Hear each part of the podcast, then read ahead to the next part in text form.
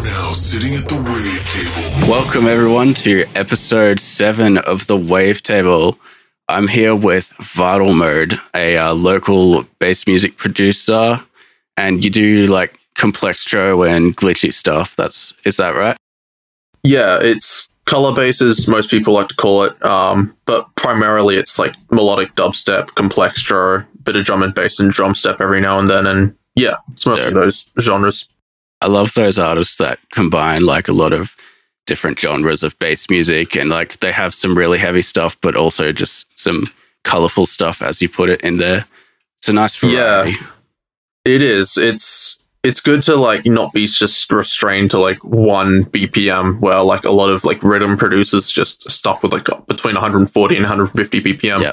Where you know a lot of color bass artists can really dwell on what BPMs they want to do, whether it be you know 128, which is very rare these days, but most people are in between like the 140, 150 BPM and 174 range when it comes to color bass. But um, yeah, it's fun to do all those different tempos, especially when you know you you're creatively blocked with a certain BPM and you just want to experiment. So it's really good for that type of stuff. Yeah, it's kind of uh, de- demoralizing to open up Ableton and see 150 every single time. And it's like, ah, not Yeah. another one. I've been experimenting with 170 a bit in my dubstep stuff, and it's been pretty fun. Yeah, I definitely want to do some more uh, drum and bass. I haven't done a, a drum and bass track since I think April, so it's been a while. I, it's yeah, I'm not really doing drum and bass, just like really fast uh, dubstep stuff. But yeah, um, Yeah. I've got a drum and bass track in the works. I've been working on for like feels like a year now. It, it might actually be, but um, one day, you know, one day. Yeah, I totally get you.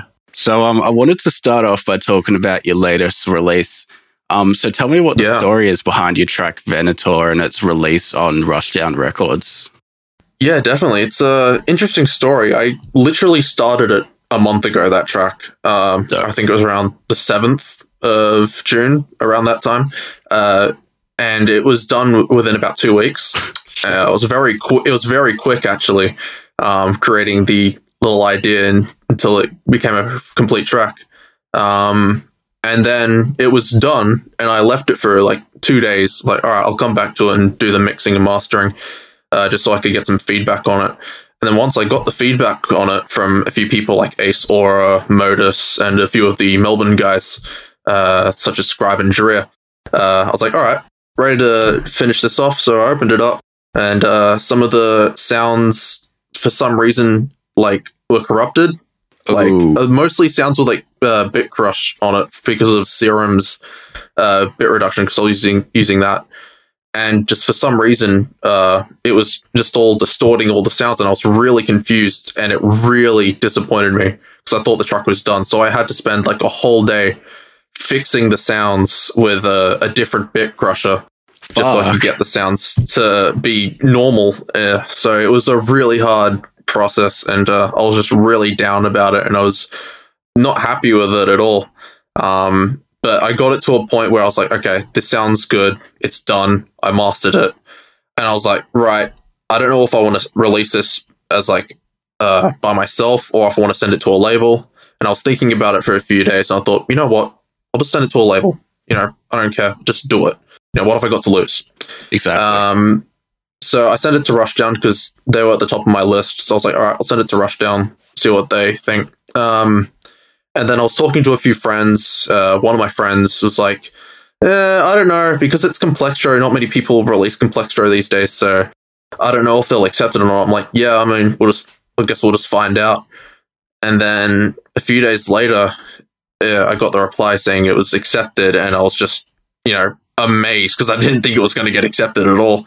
Um, and really, in a short amount of time as well, Chime's like, uh, I hope you don't mind, but we really want to put this out like next week on Oh our God. new compilation. and I'm like, yeah, definitely. Yeah, that's great. Yeah, good. That's great. Um, so yeah, that was a really, really quick process from being made to then being released. It was crazy. I don't think I've ever had an experience like that before. Usually with releases, you got to wait like a couple of months before the track's released.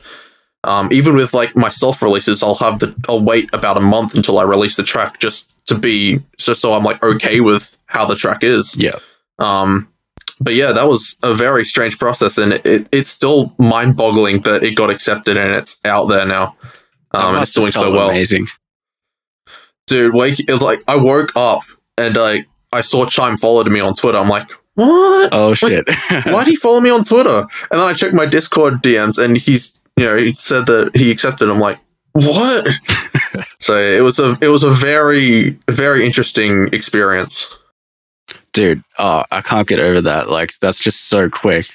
I think, like, Yeah. like you said, just even when I self-release tunes, it often takes like a month or two after actually finish it, finishing it to get Yeah. it out. Um, I want to go back to getting feedback because I noticed you chucked Ace Aura in there, and I wanted to, uh, yeah. I wanted to find out how you got feedback from him. So I'm part of a Facebook group called Defyre, uh, Defy Society. Hell yeah! and uh, he's one of the regulars there who does uh, feedback streams. And um, I I actually found that out by accident because Chime was doing a live stream on there. He was breaking down two of his tracks on there, and I just wanted to watch that live stream. Um, so then I joined there, and then I saw that they do these uh, feedbacks uh, every week, like every day. They have like big, quite big artists each week or each day uh, give feedback, and one of them was Ace Aura, and I was like, "Oh, cool! This this will be a nice opportunity to get some feedback from like a bigger producer, and not just my friends." So I sent him uh, my track Metastasis, which had been out for about a few weeks by that point, um, and he was amazed with it. Like he he like reposted it and was like, Oh, "Oh, dude, this is sick!" He hadn't heard Complextro in ages, and he's like, "Dude, this is so cool." And then from that, it from the repost, it actually got quite a bit of uh, traction just from that repost, which was amazing. And then a few days later, I sent him uh, Venator just before I did all the last minute touches, and that's another thing he said was really good. So um, yeah, it's been really cool to uh, get feedback from him. So there you go. Don't feel like you have to. Don't feel like it's bad to pay for feedback from bigger artists, guys. Like it'll not only help you improve your tracks, but you might just get noticed by some of them, like you did. Yeah, exactly. So I think it's really refreshing that you incorporate like some chips tune, chip tune type sounds into your music. Um, I was wondering if you want to delve into how you get those, like synths or hardware, or yeah. Yeah, it's. I mean, it's very basic. It's just like square waves, and I'm I mostly just use Serum for all those sounds, just like the basic shapes. Um, so if you want to do that kind of chiptune sound, it is very easy. Like people have been doing it for years, whether they're using Serum or Massive or Phase Plant now, maybe. Um, but yeah, it is a very easy sound to get, but it's a matter of how you implement that into your style. Mm. It has become quite a major part of my sound. Um, but I think I have adopted more of the glitchy side of chiptune Definitely. to create my signature sound. Where I don't know, people like Nitro Fun, uh, they have more of like a happier side to his sound. To his sound. Um, who's another chip like Virtual Riot? Even back in the day, Yeah. his stuff was very like I don't know. I don't know how to descri- uh, describe that old sound, but you know, he had that sound. So, like I said, to create the chip tune sound, you don't have to get Game Boys and plug them into your into your DAW or whatever.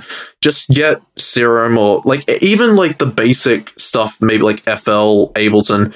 They have those, you know, those simple uh those simple waveforms where you can create those sounds even like a simple bit crusher, which I guess like every single DAW has a simple bit crusher. I'm not a big fan of Ableton's, but uh, even like third party ones like the Kilohearts bit crusher, which I'm a big fan of. was great. Yeah, oh yeah.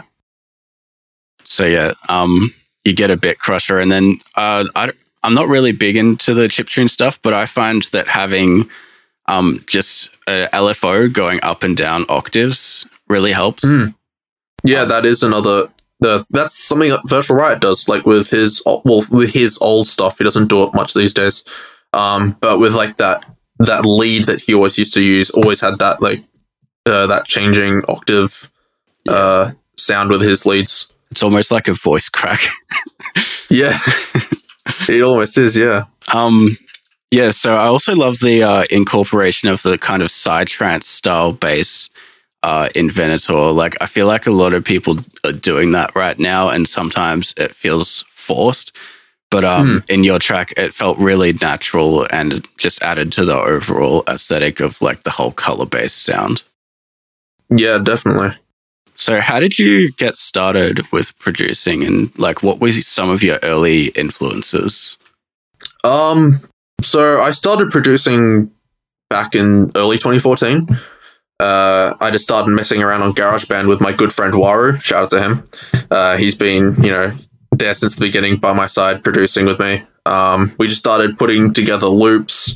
Eventually, then he got his MIDI uh, keyboard and plugged it in. We started writing our own melodies. Uh, and then eventually, towards the later half of that year, he then changed to Logic, which then I did.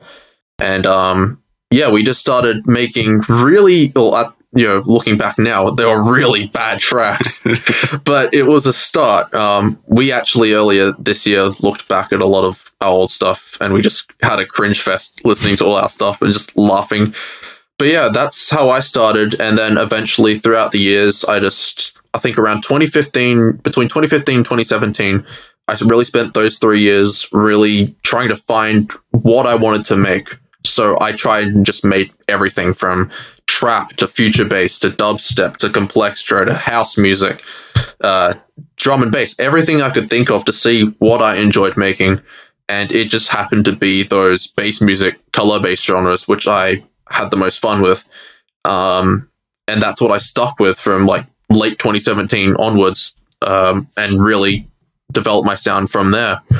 And um, I think it was really not until about late last year where I really found the vital mode sound, which um, is really that glitchy type of sound you hear in all my recent tracks.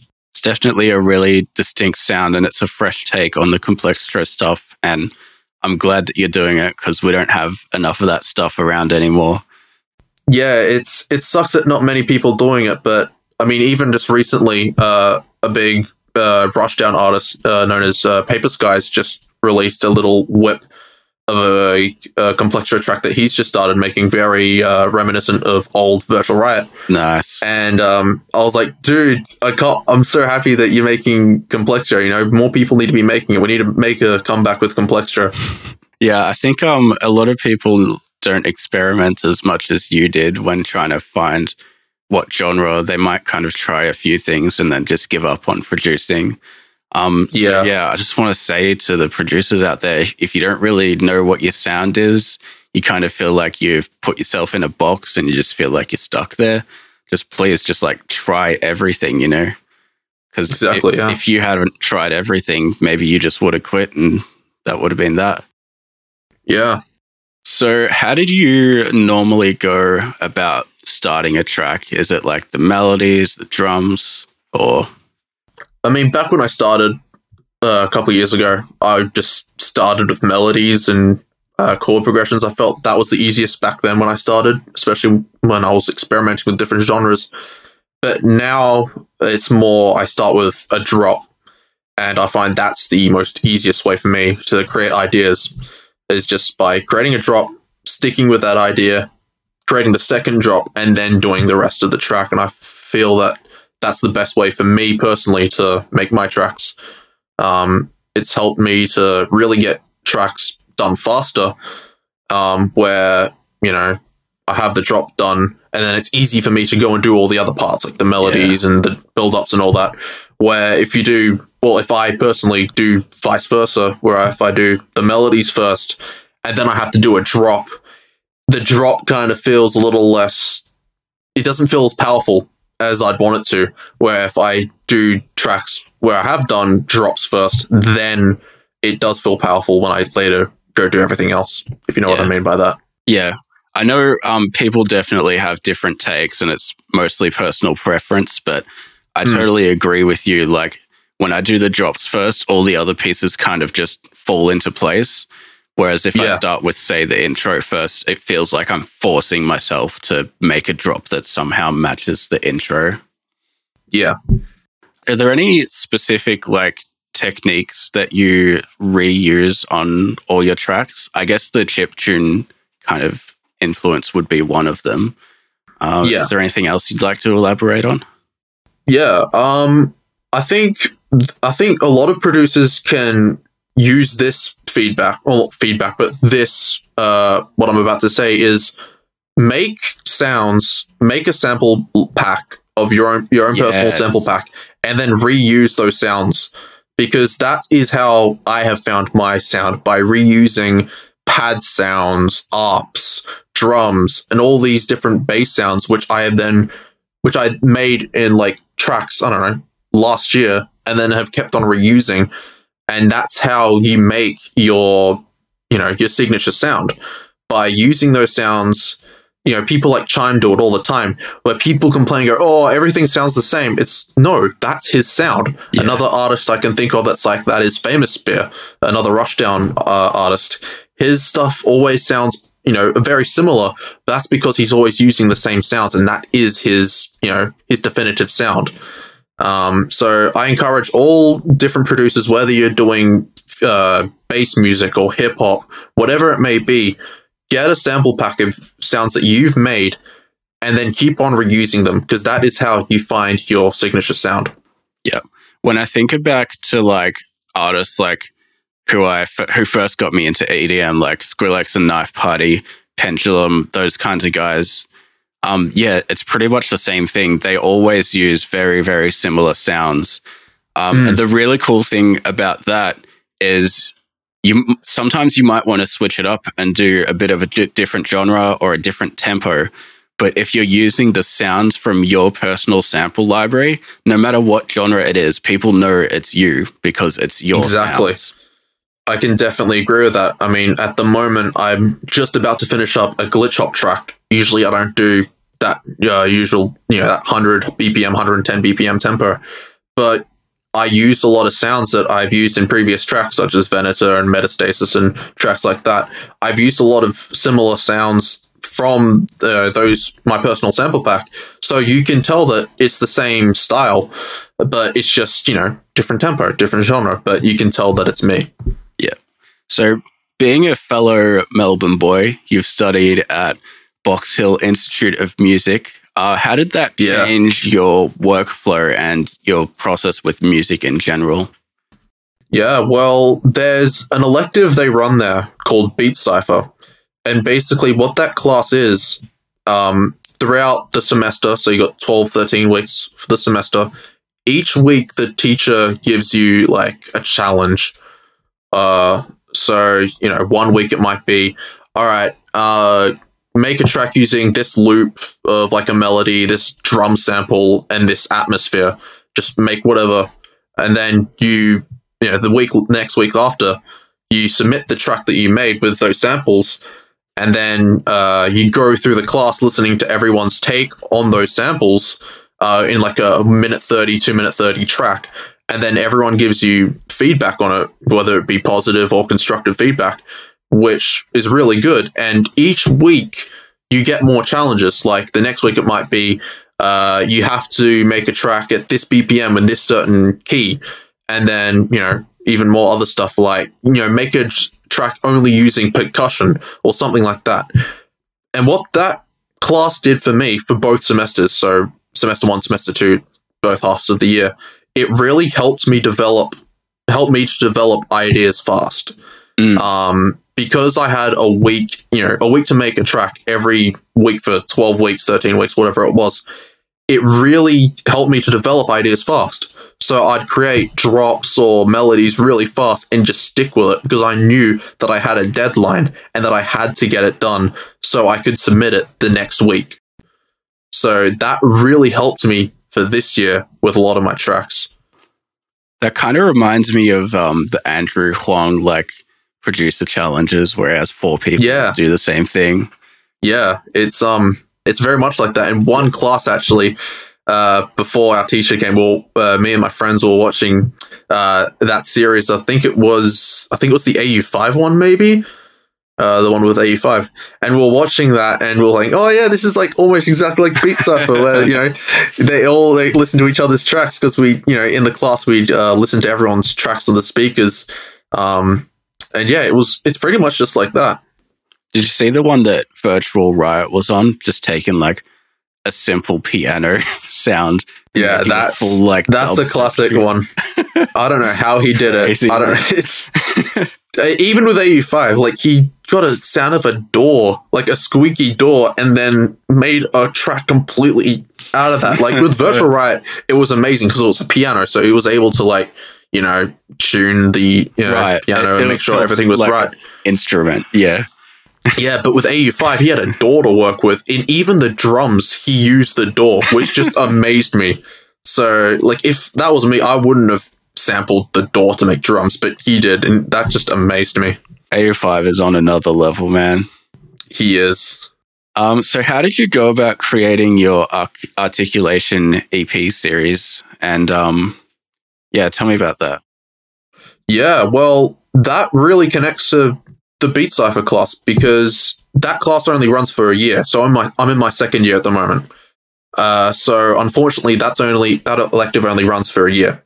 So at the end of the year last year, and like towards the end of November, beginning December, I was thinking, you know, what am I going to do for next year? I thought, well, what I'm going to do is I'm going to set myself four release dates throughout the year. So I chose February, May, August, and November. So there's three months in between each release. And e- every three months, I release two tracks, like just self release them. And that sort of filled the gap for me for from Beat Cipher. And I was able to apply a lot of the things I learned in Beat Cipher by working to a deadline and sticking to it and getting the tracks done. And because of that, I've, I've stuck to it. I'm about to release the third one in about a month, I think. Hell yeah, yeah. it's July now, so the next one comes out in August, and then the final one, the fourth one, will be out in November. Um, I've been able to make the tracks every, you know, between releases and stick to it, and it's really helped me just not only get tracks out, but just improve on my sound. Hence the name articulation. It really is about me defining the clear, my clear sound. If you know what I mean. Yeah. And there's definitely something to be said for, uh, to be said, yeah, to be, what am I saying? there's definitely something to be said for, um, setting deadlines for yourself because if you don't have a deadline, you're just going to sit there endlessly tweaking and the track is never going to come out. And, you know, those opportunities that you might have, have had for the track, they're going to pass you up because you're going to be stuck working on that and another million unfinished projects. So just set deadlines and you know, you might not think it's 100% done, but most of the time 80% done is good enough for the general listener. So just get that Exactly. shit out there. Yeah, like a few years ago, I wasn't setting deadlines for myself. I would be like last year, even uh, like there was a track I made where you know I didn't set the deadline. I just I just left it, and a few months later, I forgot about it, and the track, you know, I didn't even like it anymore. so you know, I setting deadlines is so good because, and if you have, you know, if you have the self. De- if you have the dedication and the self discipline to set deadlines and stick to it, I highly recommend you to do it. Even if you don't think you have the discipline and dedication, just give it a shot. Just Trust do it. me. Trust me. Exactly. So, um, man, I'm just, I'm so pissed about this, uh, second wave of COVID that we seem to be having because after these first few podcasts, I've been really looking forward to getting out into the Melbourne based music scene and seeing some of you guys play. Um, but yeah, it looks like we're going to be stuck inside for a little while longer. Yeah, unfortunately, it's going to be a while until the Melbourne fam can really come back together. Yeah. Uh, it's been, I think the last show I went to was when Modestep played. I think that was at the very end of January.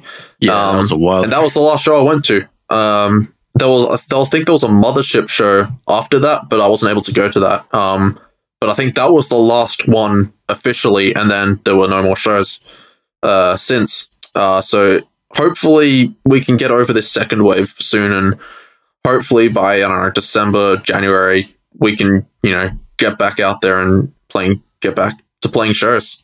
Who are some of the local boys you're looking forward to seeing again? All, all of them, man. Like I'm I'm friends with all of those guys, man. We're like so close. Like, you know, Scribe, Dreer, Space Prince, Into Ash, Mansa, Manifex, all those guys. I'm sorry if I forgot any names, but you know, I love you guys. You guys are like, you know, you guys are my best friends. Um, I just can't wait until we can all hang out again. It's gonna be great. Yeah. I'll uh, I'll be there. Like, let me know when the first show is going to be. I'll be there. Definitely, yeah. So Love you, to uh, have you part of us, man. Hell yeah, man. It'd be dope. Yeah, just want to get out into the community and, you know, just interact with fellow It bass music It's- guys. it's really good to have you know your local friends local producer friends because not only are you talking to each other as produ- as fellow producers but we've become such close friends that we're also talking as close friends. Yeah. and the relationships of been our friendships you know have become so strong because of that and all the times we've hung out with each other um, that it's really good to have that uh, community. And you know if you don't have that just try and find an online community. You know even though we're in lockdown even though you know the, the whole world is at home at the moment if you're a producer and you just you know don't have anyone to talk to just find a community find a discord uh, group of producers. You know your favorite producer may very well have a discord server and then you can just start talking to the people in there um, and the producers go into the self promo channels and look at all the other different producers and see what they're making and you know just start talking to them about production Yeah. And um just like jump in voice chat and be, just be in general and be like, hey, anyone want to jump in voice chat, maybe play some games or something. Um exactly to help take it a- away from just the music for a second because i find Yeah. if it's if it's always just music it's really hard to develop those relationships because you're it's kind of like you're always trying to extract information from someone or like Yeah. learn how they do their thing or whatever so just try to hang out with other producers in general and um, yeah not even just producers people who like the music as well yeah exactly Um, so yeah, is there anything else that you helps you stay motivated for producing? Like obviously having a a decent group of friends is a huge one. Um, yeah yeah, do you want to elaborate on anything else? Yeah. Um. Well, one of the main things is just take breaks. You know, everyone has writer's block. Everyone goes through creative struggles. Like at the moment, Virtual Riot, he's going through Yeah, creative blocks at the moment. And you know, if you're going through that, don't force yourself to make stuff. You know, if you, you know, just do something else. You know, you can just leave it for a day or two. I literally just did it last week where I left producing for about a week or two. Not a week, a day or two. Sorry um it was like monday and tuesday i didn't do any production but then wednesday i came back and i just had all you know this this newfound enthusiasm to work on new stuff and the stuff i was stuck on the day the days prior. So just take breaks do other stuff i don't know watch movies play video games talk to friends do whatever hobbies you have interest you. You know for like for me i like drawing a lot. It helps me you know in just listening to some other music. Uh, just takes my mind off things. Um, and just, you know, talk to friends that you don't usually talk to, you know. Uh, just do other things that aren't music related. And I'm sure in like a few days, you know, your motivation, your creativity will just come back to you. Oh yeah, I can't count the amount of times I've taken a small break and gone back into Ableton and been like, "Holy shit, I'm fucking amazing!" yeah. It's, I've had so many times like that. It's it's really good. Just, you know, simple breaks. Do, watch a movie or something, you know? Yeah. A two hour, two hour, three hour movie, just, and then come back maybe, and then just, you know, see what happens. Yeah. So, if you had to go back in time and think of one piece of advice to tell yourself, and I think this is going to be our final question here, but feel free to uh, give any shout outs or anything or uh, Yeah, definitely. anything else you want to say. But yeah, if there was one piece of advice that you wanted to tell yourself when you first started out, what would it be? Side chaining. I it took me so long. I kid you not, it took me so long to learn how to sidechain. I didn't. Oh, I think man. it was not until early 2018 was when I finally learned how to sidechain. You know, that was two years ago now. Like, dude, I spent you know 2015, 16, 17 not knowing how to sidechain, not knowing what the hell it was. I like I wish I could just go back and tell myself, dude, it's just volume reduction. Yeah. Like just automate uh, the, the, channels so that kick and snare can come through punchy. Like it's not that hard. Like as beginner producers, you know, you're like, what the hell is sidechaining? Like I heard it all the time. Like sidechain this, sidechain that. Like what the hell is sidechaining? It took me forever. So you know, if you're a beginner producer, all it is is just volume reduction. You know, if you don't have LFO tool or volume shaper, just automate the channels just so the kick and snare can come through. Um, yeah, it's simple as that. I don't know why some producers make it out to be so uh, co- such a complicated craft. Yeah, it's a very simple thing. You know what's funny is I've been through just about every single possible sidechaining method, and at the end of the day, I went back to just simple default Ableton compressor like, I mean, yeah. I mean, the, if that's what, yeah, that's just what if that's what works for, for you. Yeah. yeah, I just use LFO tool and just MIDI trigger it. You know, it's simple as that. Um, you know, it's it's very easy. You know, if you're a beginner producer, it's all you need. Literally, like if you don't have LFO tool, like, like you said, just go into I don't know, chuck a utility on there and automate the volume. Just automate it. Exactly. Yeah. yeah. I wish I knew that. I would have been able to make so many of my older tracks sound better. But you know, it's oh, what it man. is. It's crazy.